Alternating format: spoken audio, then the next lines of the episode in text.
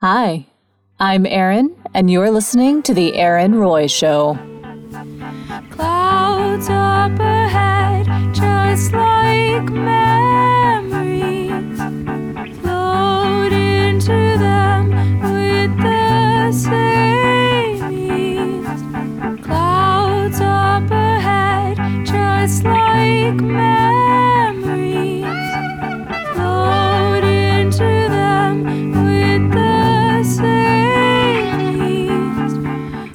I'm speaking with Winsome Brown.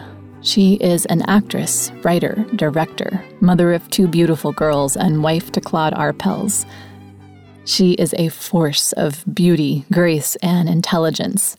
She's Harvard educated. She's been on the cover of Elle Decor. And as a juxtaposition to those sorts of things, she has literally appeared naked in front of an audience. I was in it. It's almost impossible to define her. I loved her conversation. Winsome is generous. She's generous with her ideas, her conversation, the tomatoes from her garden, and probably just about anything else she has. I honestly think the world would be a better place if more Winsome swooped in to care for it. I hope you enjoy our conversation. Hi. Hi, Erin. So I am sitting across from Winsome Brown, and we're actually in your closet. we'll come out soon.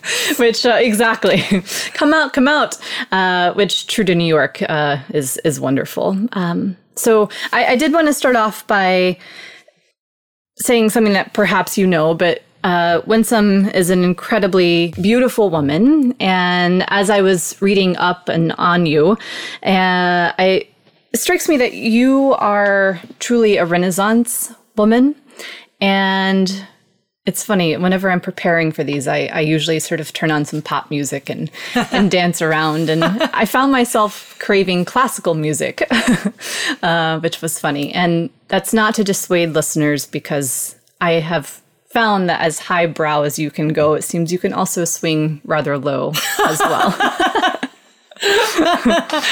That might be my preferred place, in fact. let's we'll we'll find out where this conversation goes but uh, let's start off by talking about beauty actually and and not beauty in the physical sense but just what beauty is to you and and how it seemingly guides your life Gosh, what a good question and a great question at this time in my life because I don't know, perhaps it's the news or having just finished playing Lady Macbeth, which was really wonderful. Um, I'm in that period of, of trying to uh, find the ground beneath me and move on to the, the next thing. And so actually the, the quest for beauty is an important part of of that rehabilitation. And I was, you know, the line in Hamlet of, um, "I have of late." How is it? I should know this. Lost all my mirth. Wherefore I do not know. Lost all my mirth. Uh, um, I've been feeling a little bit like that, and I think one way around around that feeling of groundlessness is um, is attention to detail. And I think that it's through really observing something that its natural beauty can be found. And, and perhaps that's the job of an artist. Uh, I thought some time ago, uh, well, I was telling you when you when you came in, Erin, about the show that I made about my mother. This is Mary Brown, which was an autobiographical uh, one woman show that was was very personal and tender as well as funny, but it dealt with it dealt with our family on its uh, at its best and at its worst. And I was bold enough to make this piece partly because of an idea that I had about both beauty and love, which is that the painter, when she looks at her subject and really observes it and tries to capture the essence of that person, is is is doing an act of love. And so observation is love and through love beauty is revealed. I think those two things at least artistically are very closely linked. And in fact anything that's perfectly observed I, I don't know, you could probably I, I I'm sure that I would find exceptions to this, but but I would sort of hazard to say right now that something that's perfectly observed is beautiful. Uh, so beauty is something that, well, they say it's in the eye of the beholder, but I think that if the eye really trains itself on something, then it, then beauty is there. Mm-hmm. We have a statue, a little like um, a Buddha head that uh, we we spend a lot of time, my my family and I, in upstate New York, and there's a place out where there are weeds and poison ivy and. Uh, Claude, my husband, put this Buddha statue there. And I said, but that's the ugliest place. Put it like by the nice tree. and he said, no, no, no. Of course the Buddha should go in the place, which is a real place, which is part of life, weeds and poison ivy, um, and look on it and be serene. And somewhere in that, there's also a kind of understanding of beauty. which is uh, gorgeous in itself that you have found a relationship with your husband where the two of you can sort of walk that path together and have conversations like that. That strikes me as um, as a fortuitous uh, meeting that you that you had. Well, very much so. He's uh, he's my most important audience member, um, and also the one who challenges me frequently to be uh, more daring, to be f- more far out. I mean, the wilder and deeper I go with something, the more he likes it. Um, which is to say that you were talking about the the low stuff. He's not as into my like crass commercial, um, dumb comedy, which I love. Uh, he he really likes it when it's you know deeply far out. Um, but I love that he encourages me in that way, and you know would only ever say you know go go further. And it, it's interesting to me that he says go further because from from what I've found and and and what I've sort of seen of you on stage, you you go quite far yourself. It seems. I would say further than most women feel comfortable um, exposing themselves or or just sort of living boldly, which is something that I do hope to achieve with this podcast is to to encourage women to live boldly and without fear. So knowing that even before you met your husband, you seem to be fearless, and I don't know if you feel that way. Um, what is what, what's your way of sort of pushing yourself to to to to reach outside of your comfort zone? dropping that idea in already is an important one that that this might not be comfortable and in fact to be good it perhaps should not be comfortable uh, just having that idea as part of the process is is an important gift I think that I've been given through collaborators.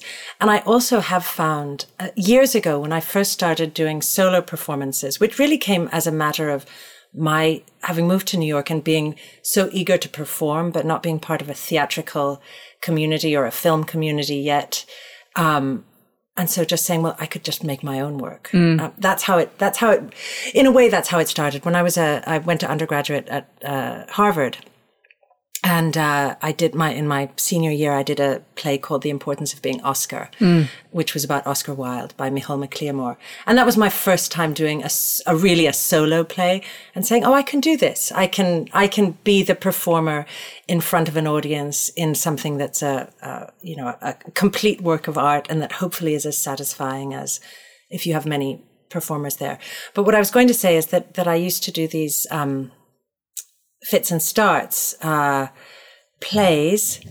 Oh gosh, you were saying how do I push myself? Uh, and um, ah yes, when I when I started those fits and starts plays, I I wrote and performed and directed them myself. In the twenty years since I did that, I have come to realize, and in fact, even when I was living in Los Angeles, I realized the benefit of having a director work with me. And so when I'm doing a solo performance, now I always work with a director. Lately, it's been my dear friend and collaborator, Brad Rouse. Um, but I've, I've had other directors in the past. And, and I think that that, uh, outside eye helps me to go further. Certainly as a performer, as a writer and as a creator, that's something that comes on my own and, and has a little bit to do with what I was talking about beauty and love and the idea that hopefully I'll, over the course of my life and before I die, um, write and create some true things, uh, things that have lasting impact. And for me, lasting impact doesn't mean that they're serious or anything. It just means that somehow they've captured something essential about human life, and humor could be just as much a part of that as as something um, dire or or sad. Though all of those things are kind of part of the human condition. Sure. I and that that's um I love what you've said and it sort of leads me to the idea of generosity, which is something that you I, I read something that you wrote and I think you talked about being 17 years old and seeing a piece of theater that had one performer in it and and understanding that it took an incredible amount of generosity to share as one performer on a stage. And, you know, sometimes I think the word, I think the word narcissistic is thrown around a lot in our society today. But I loved reading and I believe and I've seen through your work that generosity is where we as performers are seeking to go rather than narcissism. That's I think that's absolutely right. And connection. I think that you know when when we go into performance in theater or even in uh, uh, in film and television, it's always about a connection, a connection with with the audience or with the other actor. In fact, the best performances are often when we when we're so inside ourselves that that we're not conscious of being ourselves. So I, I don't know if that relates to, to generosity, but but it does relate to kind of uh, unity. Yes. Yes, absolutely. I'm going to switch gears a little bit because I, I am interested in hearing a little bit about your upbringing, your childhood. Um, it's funny. I don't know where I read this, but that you grew up on Chestnut Park. Oh, if you Yes. had, if right, you wrote that if you uh, made a movie about your life or someone else did, that it would be called Chestnut Park, Ah. which was funny to me because for me, it's also for some reason important. I grew up on Starcross Drive, which I just think is. Starcross. right Whoa! right? so when I read that you also have a fascination with the street that you grew up on, it just sort of tickled me. Um, so can you describe yourself a bit as a little girl? What was, you know, where did your imagination, your love of, of, of the English language and of drama come from? Well, so I, I grew up in Toronto. Chestnut Park is in Toronto, Canada, and uh, I had two exceptional parents. My mother, Mary, uh, born Montgomery, but then Mary Brown was her married name, was from Dublin and came from from a big family um, that was quite literate uh, in many ways. The- Her cousin, it, her brothers and sisters, none of them is a is an artist, but her cousin is Paul Durcan, uh, who is a notable Irish poet. So you know, in the family there was that, and Mum herself was, I, I think, could have been quite talented as an actress. She never really pursued it, but she certainly could tell a story like nobody's business and was the life of any party she was in. And was somebody that I looked up to very much in terms of how she uh, how she was with other people. I mean, she instantly would put anyone at their ease and make them laugh. And she was a real iconoclast, uh, for whom also manners were incredibly important. Like we had to, we really had to behave. We had to know how to be, how to sit at a table, how to be polite with everybody. At the same time, she'd say, "Ah, fuck it," you know, like and and take us, you know, to the beach and make us change into our bathing suits, you know, in the open.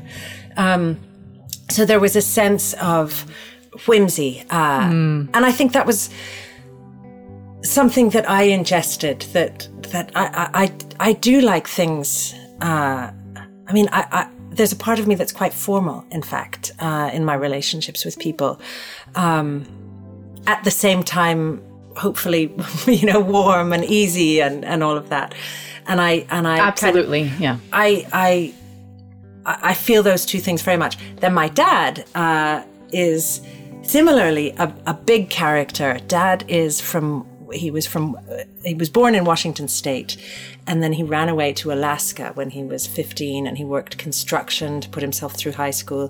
He voted for statehood in Alaska, so before it was a state, it was Wow. just the territory. So Dad's a real he's got a real American story, which I've actually written about. I've I've interviewed him and made the first draft of a novel. Um, which uh, bears revisiting uh, and completely overhauling, but it's there in a drawer to be uh, returned to at some later date. Um, and, uh, you know, so dad uh, as a child, I mean, as a teenager in Anchorage, which you can imagine, Anchorage in the 1950s, dad said, Chinese people eat with chopsticks. I'm going to learn to eat with chopsticks. And he had that spirit of, uh, of big thinking, um, that is, is unusual, I think. And so living there in Alaska, he taught himself to, to eat with chopsticks, um, so that he could go to the local Chinese restaurant. And then, um, he traveled to Europe on a boat, which again was a, a very unusual thing. So this is somebody who has no uh, no boundaries in terms of what he believes is possible, and he did his best, I think, to fill our lives with with that kind of possibility. Now, Dad, his his work is as a businessman, um, and yet both mum and dad had a great appreciation for the arts. Um, and especially, I mean, mum just read all the time. And we would go to the theatre somewhat, but it was in a way more the kind of kitchen table life that has, uh, has invigorated my art. I mean, people would, all my friends would come over to, to our house. It was the meeting ground and dad would hold forth telling everybody how to live their lives. Um, and mum would say, ah, shut up, Cavell. And, and get your elbows off the table. Yes. off the table. Exactly. Uh, and, um, I don't know, it was a, it was a vibrant place to be. And, and it, and I used to just sit and read books. Um, you know, we'd, in the evenings in Canada, we'd, we'd heat the house partly, largely by fire, like fireplace places. So we were always having to go down to the basement and carry up the wood. Dad would order in like two cords of wood every few years. So it would be properly dried.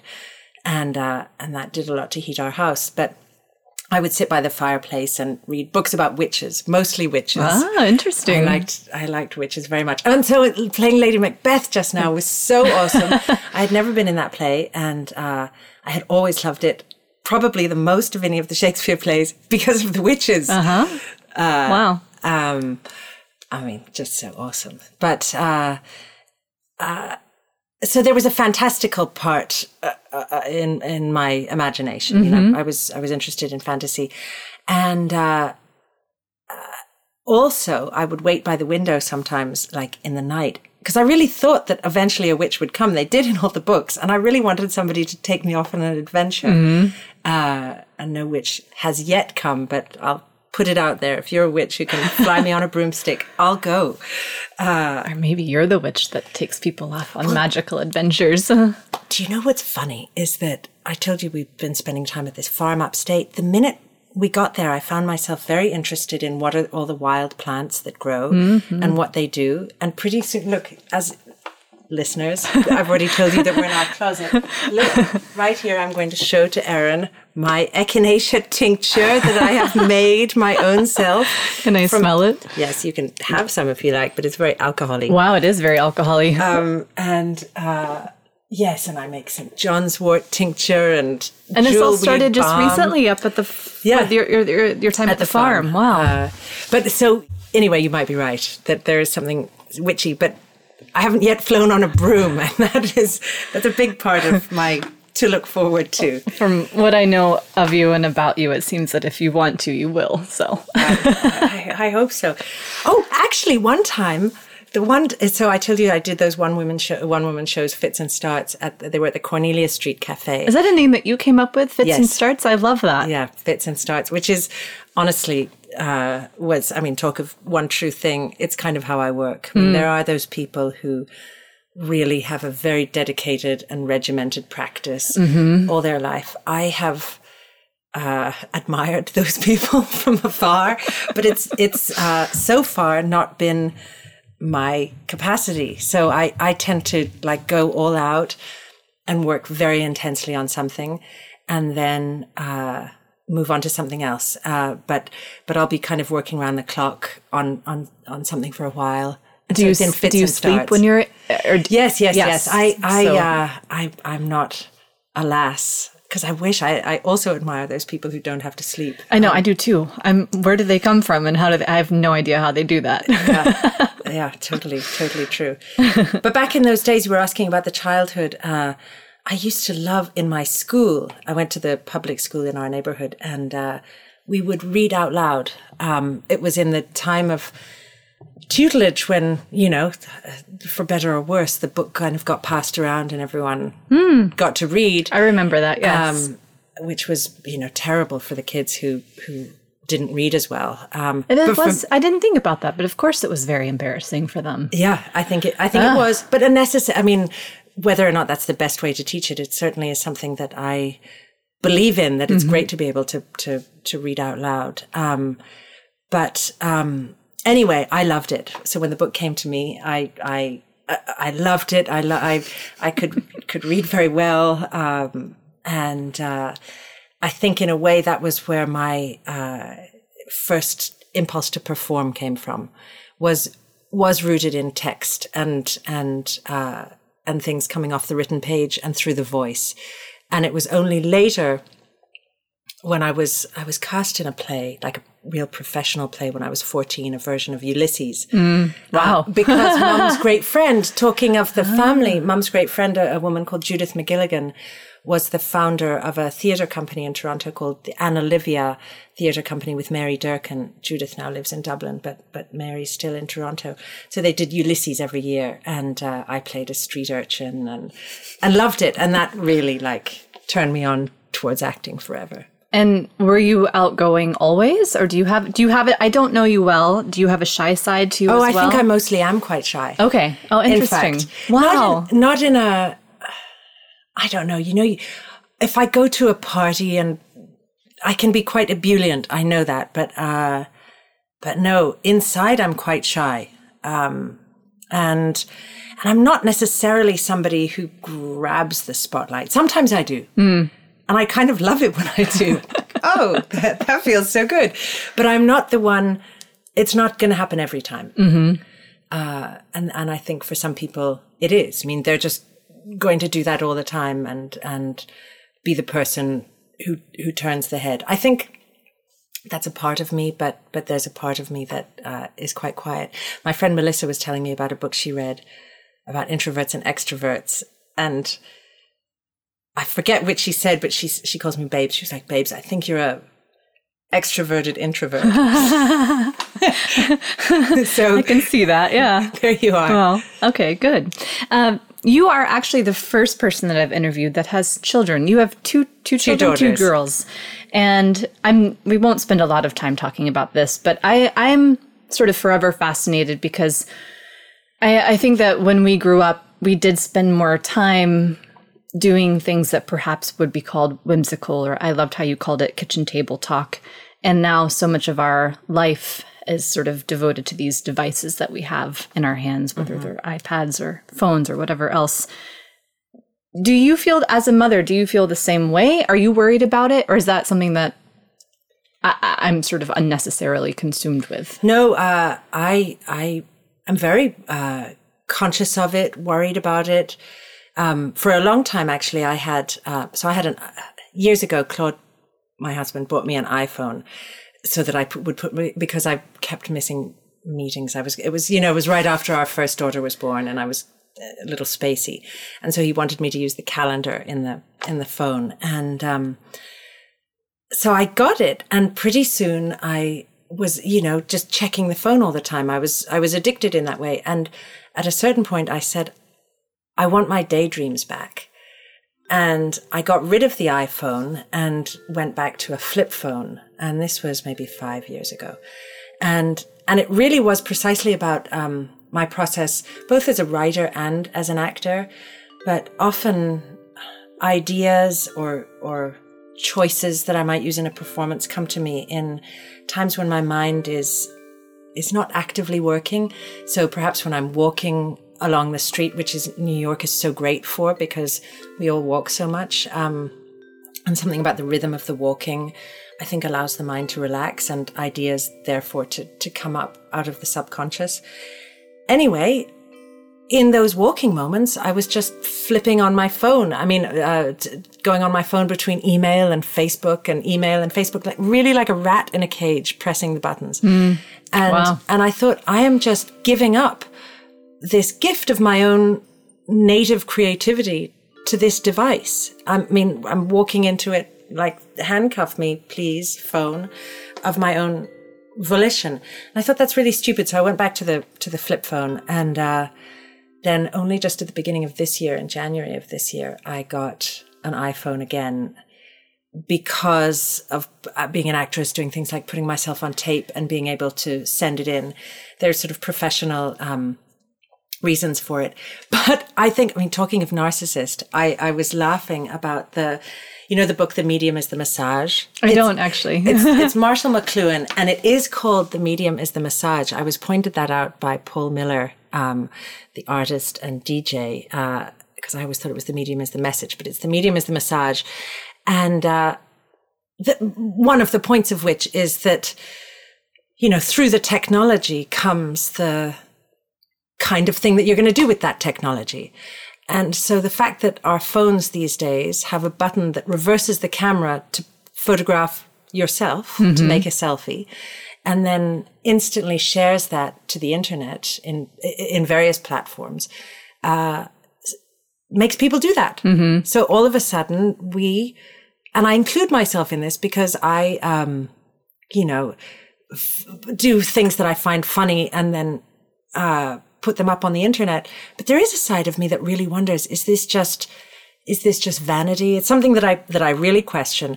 So I question it in myself and then looking at my children, um, uh, our daughter Philomena, who's 10, really is into, with all her friends, this program called Musical.ly, in which they make short music videos, like snippets of music videos to pop songs. And, uh, but it's also a social media platform. yes, right. And, uh, I don't know, there's a lot of like her looking at herself. Um, and I, I have to say that I'm sort of of two minds about it because I don't think that it's, it's certainly not the way we grew up and, uh, it's not healthy on a certain, I mean, uh, I think it's, it's, it's not ideal. On the other hand, I think that if one wants to become, for example, a performer, it might be quite good to figure out, all right, this is, this is, this is me. This is how I am in front of the camera and to begin to know yourself in that way. So I have to say that I, that I, and who knows what either of my daughters, um, Maud or Philomena will decide to do with their life. But, um, it's something that I wonder, had I had that technology as a younger person, would I have known myself a little bit better? I think I wouldn't have because I think I would have been resistant to looking at that time. I wasn't, I certainly wasn't the person who walked into a party at the age of 12 and took over the room. That was something that happened quite honestly when I started smoking and drinking. I hear you. Great tools for coming out of your shell. Uh, it's funny that you you mentioned that because I think there was um a tweet in 2016 that you said something like, "I I just took a picture of myself to make sure that I still exist." Yes. And and part of me, I, I do wonder what this fascination with you know snapping photos of ourselves and and looking at them just to make sure that we're still there. I mean. I, you know who knows where where we're headed as a civilization but part of me wonders if that's part of this process of you know are we disappearing and are we at this point sort of fighting against that idea to make sure that you know by looking at ourselves constantly to just to sort of hang on to something but Yeah. you know it's Well, I, and I- hypothesis more than anything But I wonder if that's where narcissism actually comes from. It's the, because narcissism isn't about the sense of self. It's about the reflection of self, right? I mean, that's why it's called narcissism, I suppose, because of his face in the, the pond.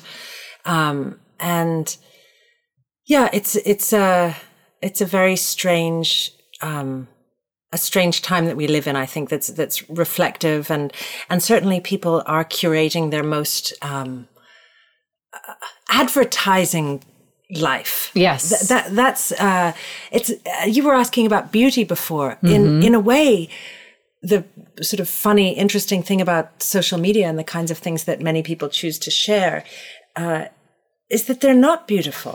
They're quite corporate. Yes, as with the filters and everything else. Yeah. Uh, But even the kinds of things we decide to photograph, it's not, I mean, if you wanted to watch a cinema, a great film, it's not a bunch of people sort of smiling in front of a fancy place. It's, uh, it's something tender or beautiful or funny or, uh, th- there's, there's story to it.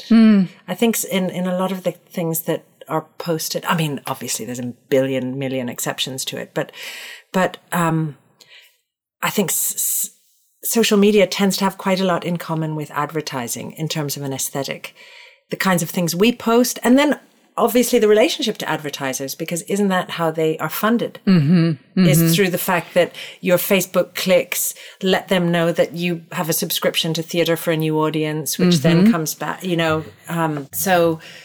So it really is a direct relationship with advertisers. Well, it's um, that leads me to something that that you wrote, which was was quite beautiful. And you'll have to tell me. I I know that you went to Harvard, and this was in Signet. Is that how you say it? The Signet, The yes. Signet. And and what is that? I I don't The know. The Signet is a is an art society at at Harvard um, that uh, has been around. Gosh, uh, T. S. Eliot was part of it, and he graduated in 1910. I forget when it was founded, sometime before then.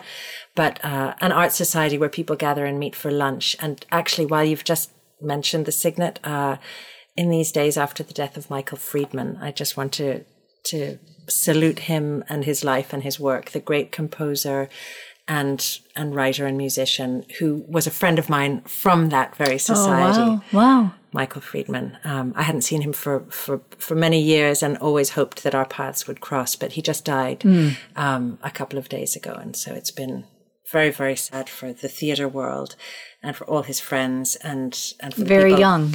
Oh, very, yeah, he was 41 Yeah. um, yeah, awful. Anyway, uh, to Michael and uh, um, and those times that I remember so fondly in the Signet. Mm-hmm. But the Signet was a room where where people got together, and in those days it was pre-technology. I mean, I graduated from uh, college in 1995, so people didn't really have cell phones even. Uh, and there was no boombox or anything in this room, which now the students have. I love that. even hearing the word boombox. That's great. yes, it's true. it wasn't iPods or anything. In those pre-flood days, uh, but there was a piano, and the likes of Michael Friedman would just play the piano, and uh, while we all drank and smoked, and and there was a shared shared artistic. Uh, community and um, something that we built together.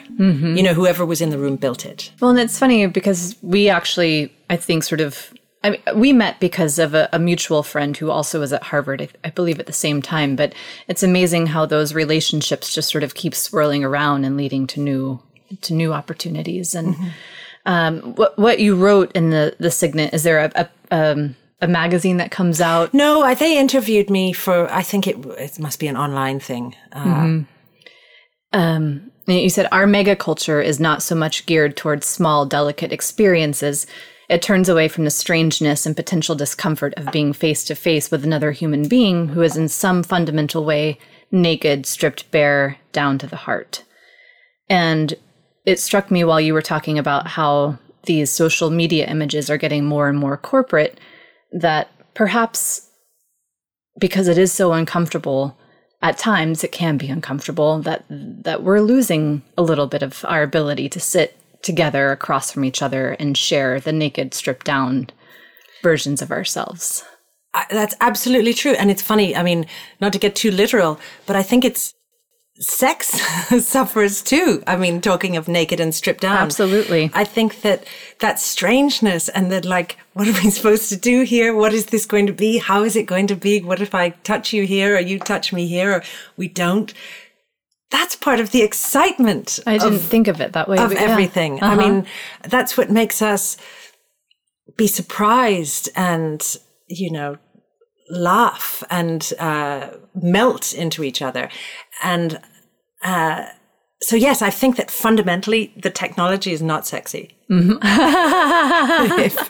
I like it. It's very sleek and seemingly sexy, but when you get right It's down like to porn. it, yes. I any everybody I think should read your article that you wrote on salon.com Oh. about porn um, and the proliferation. I just I, it I, I it rang very true to me, especially as someone who's still single and and dating at time. I, I'm a millennial, but barely. But I have dated millennials who are quite young not not quite who are so much younger than i am not, uh, not true but who are younger and and they're so much different as lovers than than people of our generation and um and that it is it's it's sad to me that i mean i'm lucky because i can still choose from a group of of of men to get to know who are older and who came about pre-internet but you know for those young women and men who are coming to age now, I, I, I am sure they are a little bit lost and, and they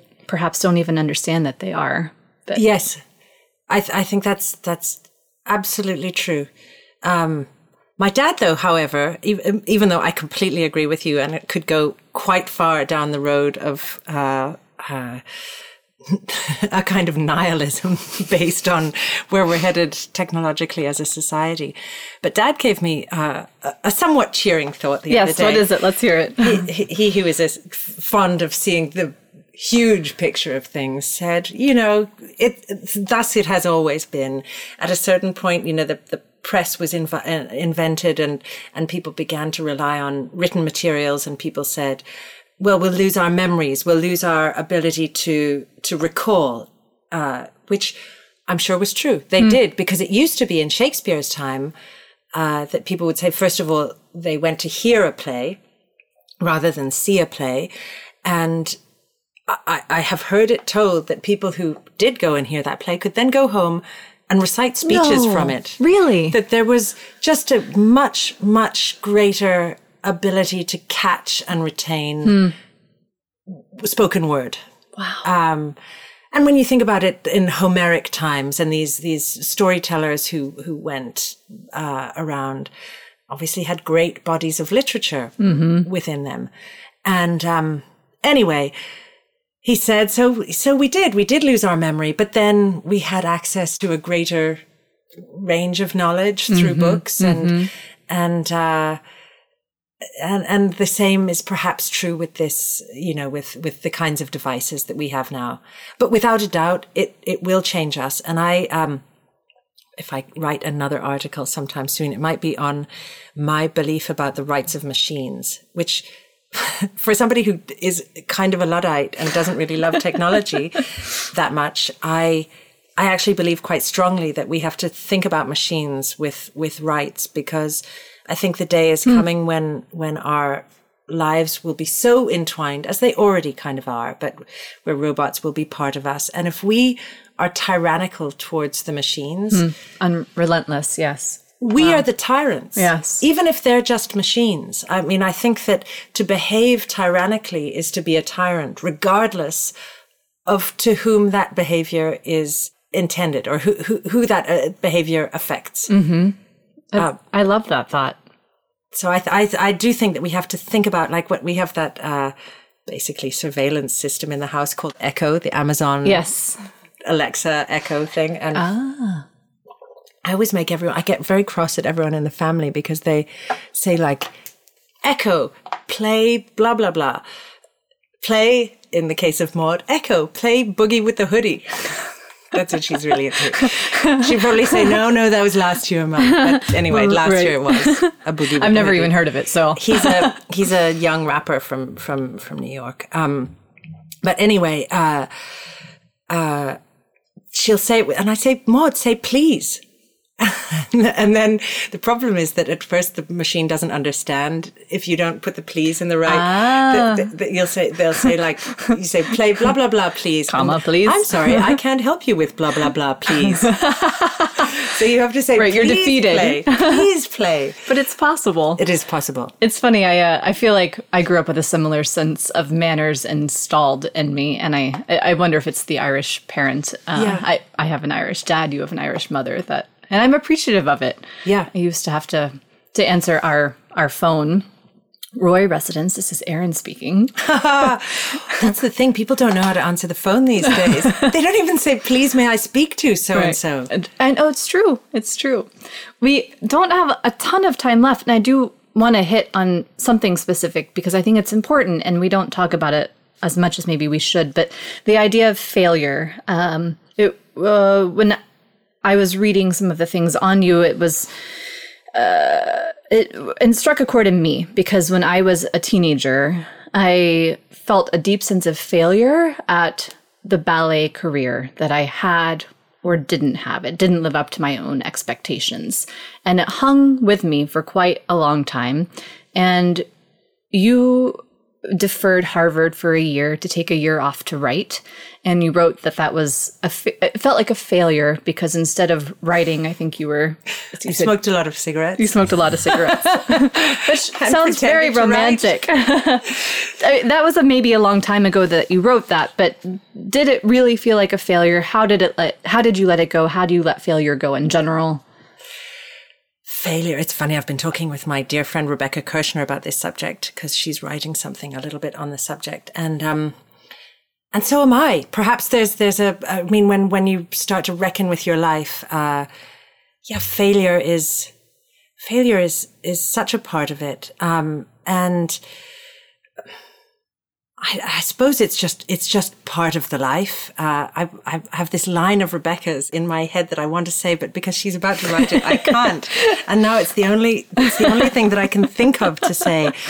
Uh, though I will say that uh, you know I feel I feel failure um, frequently. I go through the circumstances don't change within within a life. Let's say from my life. Let's say within the course of a month and one day you'll find me on top of the world and the other really down in the dumps. And it's something internal. It's really a way of looking at the self. And I'm sure it has to do with, you know, probably mood, just uh, the, the, the kinds of changes that happen just regularly in a person's life. But, uh, but it is a way of looking at things. And, and, uh, and if we do, uh, begin to see the journey as, as the destination, not to be super cheesy, but um, it uh, it's essential. And I, I remember hearing about uh, an actress, a very well known actress, who apparently was really dreadful when she first started out, and uh, just kept, you know, being awful and not getting jobs, but being truly awful. And it was through the sense of uh, coming to terms with who she was, accepting it, and maybe not trying to push against it, but uh, in a way go deeper into the parts that were not good about herself.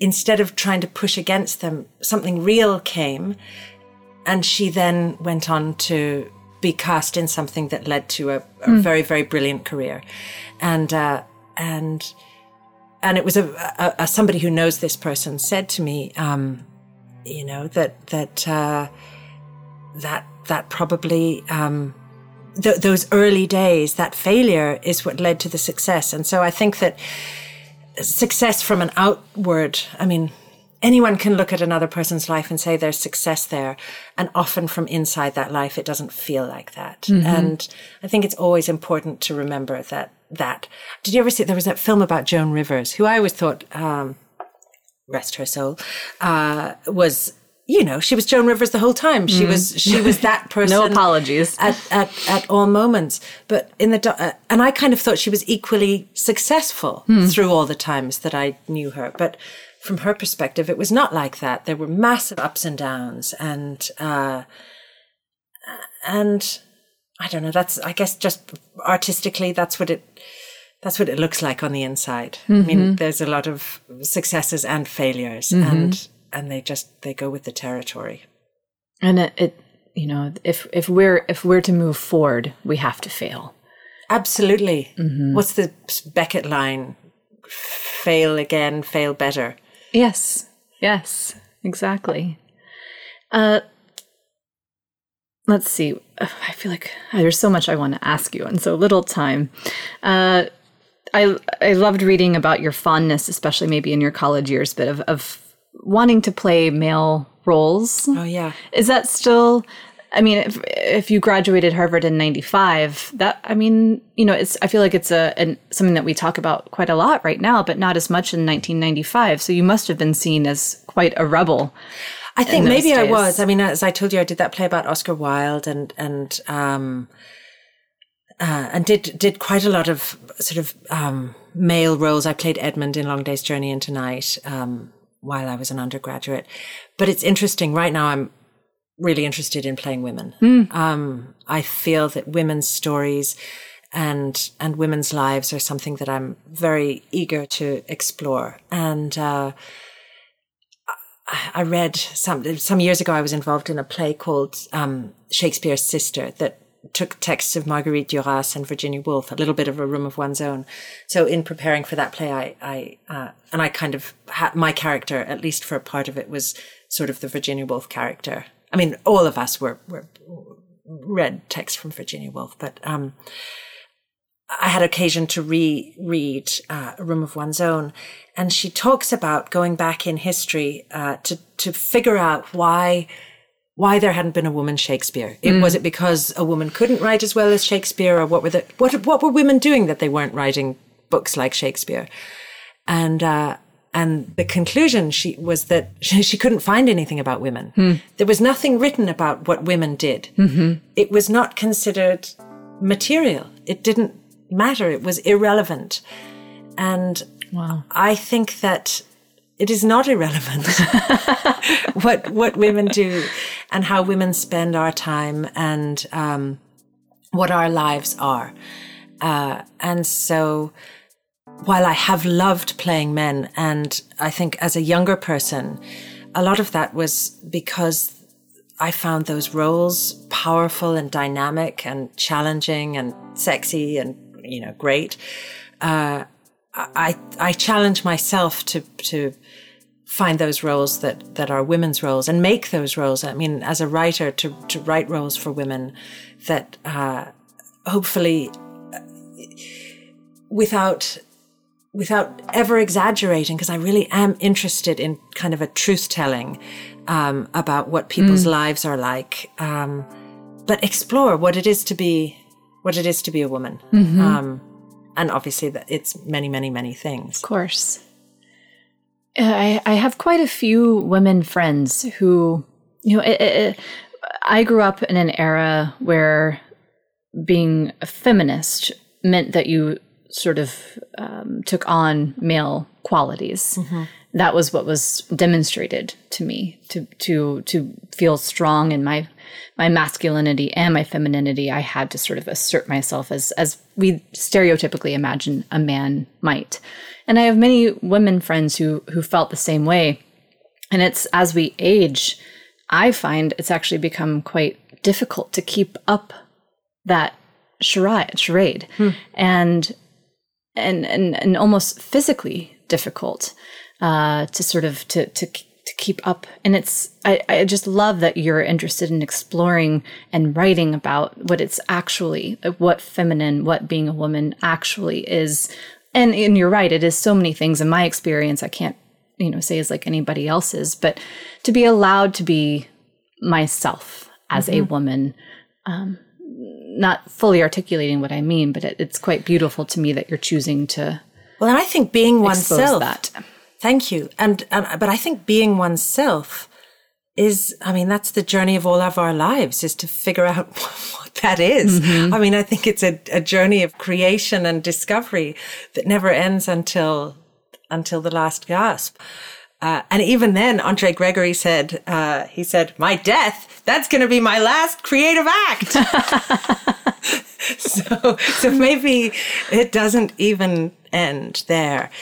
But figuring out who I am is, is certainly the, the goal of this, you know, th- th- being young and kind of fabulous. Th- then that went away. And then I, uh, you know, have been in, in, we each play so many roles in our lives. Yes. And there's a, there's a, there's a moment, I'm right now in a, in a moment where I'm not quite sure who I am, to be perfectly honest. And, um, and so uh, it's, I think my task and my, my happiness and productivity and fruitfulness as a, as an artist, but as a human as well, will come out of that investigation.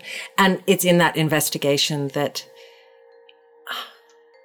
that that that something that is truly me that will probably have qualities of yin and yang, masculine and feminine, but uh, that that I should I, I, that it should be explored from the inside out is probably the I mean the ideal way to do it. I don't know if it actually works out that Sure. way because we do get so much reflected back at us, uh, and you know our friends and the people in our lives kind of guide us and say, "Well, that's not you," or "Well, I don't know, maybe it is. maybe it is me." Uh, Two short questions before we, we wrap things up.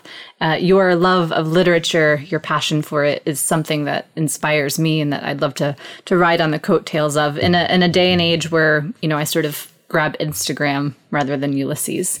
What what would um for listeners, you know, one book that you would say, hey, don't look at Instagram or Facebook, but read this. What would you right gosh. now? right now so the, i'll t- if i may i'll answer it not with what i'm currently reading which is the wizard of lies about bernie madoff which is super fascinating yes. but uh, not necessarily the the book that um, you know i would say drop everything and go and read about bernie madoff uh, i have really loved big epic works of literature. I have found that putting in the time for books like um, War and Peace and Remembrance of Things Past of Proust um, uh, has has paid off in in measures that in, in in ways that I that I never would have expected, and has enriched my life and uh, allows me to see. Oh, I hear the front door. This is Claude coming in. He'll discover us in the closet. Um, amongst his shirts. Uh, but um, yeah, those those big epic books have I've I've really loved them. Uh, I also right now my friend Claire Chase just gave me Maggie Nelson to read. I've n- I'd never read her before, but I'm that's who I'm. That's uh, apart from Bernie Madoff. That's that's what I'm reading right now. Well, good. Those are some good directions, various directions to go. And we'll sort of we'll wrap up by by start you know ending where we started, which is with the idea of beauty. And you know, I, I love when I walked in your door. Your home is beautiful, and you said thank you, and I'm I'm aware of its beauty, um, which sounded much more humble when you said it than I just said it. It was very humble. Uh, do you consider yourself a beautiful person? Are you aware of your beauty? Oh gosh. Um, I think. Uh, oh, hello, Claude. We're still recording in the closet. I'm going to close the door. I've just been asked, do I consider myself beautiful? Um, oh, Claude gave some sweet answer. It sounded sweet. I didn't really hear it. Um, I think that honestly, I'm. I am. There. There. Yes. Uh, but my beauty is most potent when I'm not concerned about it, and uh, and I think that that's probably true of most people. Um, that we shine most when we are uh, uh, kind of allowing our the borders of our skin to melt into the world rather than hold to ourselves um, very tightly. Like, you know, that Yeats line, how can we know the dancer from the dance? Um, a dancer is, is at her best or at his best when, when he or she just becomes the dance. And I think that when we become our life or become our action, it's there that we really shine. Uh, and, and, and going back to the technology, I think that that it impedes our beauty because we're so focused on seeing ourselves as a package and uh, and real beauty has has to do with action and um, uh, in a way submission uh, it's it's it's full of radiance and light and and energy and not static Thank you. well, let's we'll end there and give your husband back his bedroom and office and closet. Thank you so much, Winsome. This is um your generosity was uh, very clear to me the moment that I met you. And uh, it doesn't go, as somebody that's not from New York and hasn't been here an incredible amount of time, it was lovely to have met you and to now have the opportunity to get to know you better. So thank you. Thank you, Erin. What a lovely conversation. It was super enjoyable. And to talk about all these big ideas on a Wednesday afternoon is, is really nice. Agreed. All right. Well, goodbye, listeners. Hey, thanks for listening to The Erin Roy Show. I'll leave you with Lizdelise and her song, Clouds Up Ahead. Clouds Up Ahead.